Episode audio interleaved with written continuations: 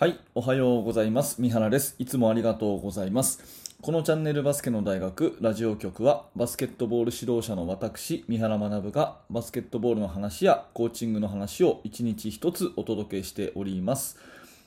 えー、今日はごがつのにじゅうよっか月曜日ですね。えー、ごがつ最後の、えー、いっしゅうかんが始まります。えー、私は月曜日がねいつも好きなので、えー、とてもねワクワクしておりますが、皆さんも、えー、お元気でしょうか。えー、このラジオね毎朝しちじにずっと更新をしているんですけれども、もうかれこれ半年近くですね、えー、毎日更新をやっておりますが、まあ一つ特徴としていつもね日曜日はえー、再生回数が下がると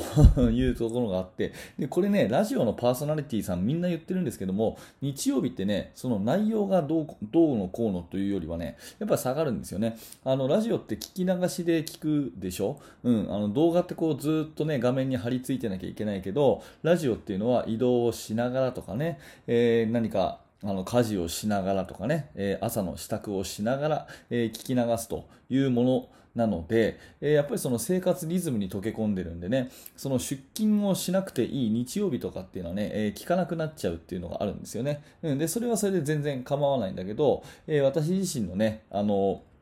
いろいろデータを見てみても、他のねパーソナリティさんと同じようにやっぱり日曜日は下がる、やっぱ面白いななんていうふうに思いながらね、えー、昨日の数字も見ていました。えー、ちなみに昨日はですね、えー、やる気が一番重要な時っていうような、バスケットボールのねそのものとは関係ないんだけれども、えー、モチベーションアップにつながるような話をね、えー、させていただきましたので、もしよかったらねそれも合わせて聞いてみてください。さて、えーと、今日の本題は何かというとですね、さんびょうルールは無視をしろっていうね、えー、ちょっとなんか過激なっていうか変なね、えー、誤解を招きそうなタイトルなんだけれども、あの制限区域内にさんびょう以上ねポジションを取っちゃいけませんよね、えー、ずっとポストアップしてたりね、ゴール下に立ってたりしてさんびょう経過したらはいバイオレーションですよって言われる、あのさんびょうルールですね。えで実はそれはですね、もっともっと無視をするぐらい、えー、ギリギリまでやった方がいいですよって、そんな話ですね。うん、まあ、前提としてルールがなぜあるのかっていうところを考えていきたいんだけれども、ルールがなぜあるのかっていうと、それ以上やられたら守れないからですよね。えー、もう一回大事なんでここ大事なんで繰り返しますけど、ルールがある理由はそれ以上やられたら守れないからあるわけですね。うん、例えばファールがそうですね。ファールで行くと、それ以上身体接触されたらもうねプレー成り立たないよねっていうところのギリギリのラインがファールっていうルールなんですよね。まあ、トラベリングもそうで、うん、トラベリングも一応ざっくり言うとね、えー、さんぽ歩いちゃいけませんよってルールじゃないですか。あれがねさんぽよんぽごこって歩けた方がオフェンスの方が圧倒的に有利になっちゃうんですよね。だからまあせいぜいにほまでだよねっていう風に決まっているのがルールということですよね。っていう風に考えたら、あのサイドラインエンドラインの広さもあれ以上広がられたらもう、ま、ごにんじゃ守れないよね、だからせいぜいこの枠の中でやってくださいっていうのが、まあ、ルールの元々の意味だと思うんですね。っていうことを言うと、今日取り上げたいさんびょうルールなんですけれども、これもね、うん、さんびょうギリギリまでいた方が相手にとっては困るわけですよね。うん、あのーまあ、よんびょういられたらもうリバウンドも取られちゃうし、ポストも守れないし、圧倒的にオフェンスが有利になっちゃうよね、だからせいぜいさんびょうまででやってくださいっていう、そういうことなんで、逆に言うとねギリギリまであそこでプレーし続けないと損なんですよ。うん、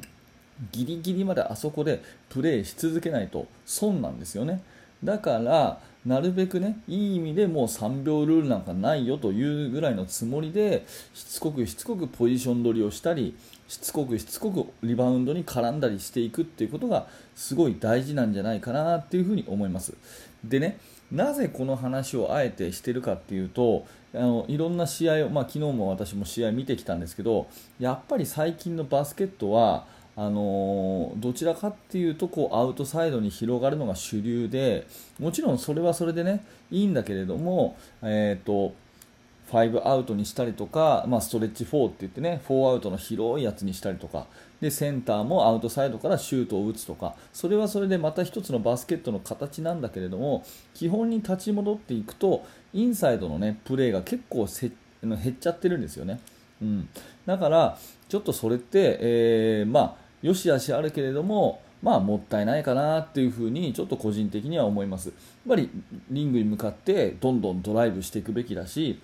オフェンスリバウンドにはどんどん入っていくべきだし、ポストアップをしてね、この制限区域の中の戦いっていうのはたくさんした方が、まあ、勝ちにはつながるのかなっていうふうに思います。まあ、センターを、ね、何人置くかとかそういう、あのー、テクニック的なことは置いといても、やっぱりそもそもインサイドは大事だよねと、大事すぎるからさんびょうルールがあるんだっていうことは、まあ、頭の片隅に入れておかなきゃいけないことかなと、うん、ただただ闇雲にね、なんとなくこう外に広げることがいいことだとかね、大きい子でもスリーポイントを打てた方がいいことだっていう風な思考停止にならないようにちょっとね、えー、したいなという風に思っていてですね、やっぱりさんびょうルールを無視するぐらいのつもりで、あのペイントっていうのはアタックしていくべきだよね、ポジション取りするべきだよねっていう風にちょっと思ったものですから、そんな話をさせてもらってます。でね、ここから音声の、まあ、後半なんですけども、もうちょっとだけお話をさせてもらうと、さんびょうルールっていうのは実はね、実質さんびょうじゃないんですよ。うん、あのどういうことかというとですね、さんびょうルールは実質さんびょうじゃなくてごびょうなんですね。うん、あのいち、に、さんなんだけれども、まず審判が発見していち、に、さんって数えて笛をピーって鳴らすっていう順番なんでごびょうなんですよ。発見したのがぜろびょうだとしたらぜろ、いち、に、さん、ピーっていう風に笛を吹くんで実質ごびょうなんですね。うん、なので、えーまあ、これは別にね、その裏技とかね、ずるいことをしろとかそういうんじゃなくて、えー、そういうものだっていう事実を頭に入れさせておくことも大事かなと思います。選手にね、さんびょうっていうのは実質さんびょう超える、超えても大丈夫なんだよと、ねえー、なぜならばそういう理由で審判が見ていち、に、さんって数えて笛を吹くから、実際はさんびょうよりもうちょっと長いんだよと、だからしつこくね、ポジション取りしなさいとかっていうことは教えていっていいんじゃないかなと思うんですね。うん、でもっと言うと、さんびょういても誰かがシュートチャンス、まあ、自分自身でもポストプレーヤー自分自身でもいいんですけど、とにかくシュートに対していけばそのさんびょうは成立しないっていうルールになってるじゃないですか。っていうことを考えると、めったにさんびょうってありえないっていうこともですね、まあ、選手に教えていってあげる。でその中でまあ練習試合とかでね、チャレンジしていって、あ、それはさんびょうですよって吹かれたら、自分の中でこう思考してね、考えて、えー、身につけていけばいいので、やっぱり指導者としてはあそこが大事だぞと、で長くいればいるほど相手は困るんだぞと、どんどん常に仕掛けましょう、攻めましょうっていうようなことを言ってあげるっていう意味は大事かなっていうふうに思います。はい、えー、とまとめていきますと、まずルールがそもそもなぜあるのかっていうと、それ以上やられたら手に負えないからあるという前提でいけば、あの制限区域はそれこそ制限の区域ですからね、うん、制限ギリギリまで暴れた方が相手は困るよねっていう話ですね。で、ルール上でも基本的にさんびょうっていうのは本当にさんびょうではなくて、むしろその倍近くのごびょうかんプレーができるような、そういうルールになってるよってことも合わせてね、やっぱりインサイドはしつこく攻めた方がいいんじゃないかなというふうに思った、そんなお話です。何らかあなたの参考になれば嬉しく思います。ありがとうございました。はい、えー、ではですね、このチャンネルバスケの大学ラジオ局は、えー、いつもこんな感じで毎朝しちじ、ねえー、更新をしております。ちょっとでも面白かったなというふうに思っていただける方はですね、えー、ぜひ高評価のボタンや、えー、チャンネル登録をしていただいて、また明日のしちじも楽しみにしてください。えーまあ、しちじと言いながらね、えー、いつ聞いてもいいですし、倍速再生していただいても結構なのでね、えーはい、また聞いていただけると嬉しく思います。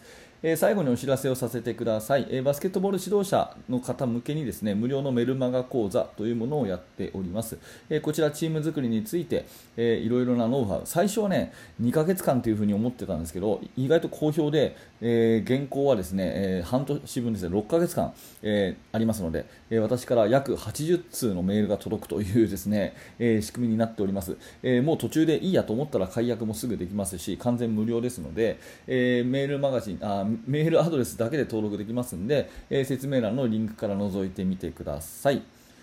はい、えー、それでは、えー、本日もありがとうございました。三原学でした。それじゃあまた。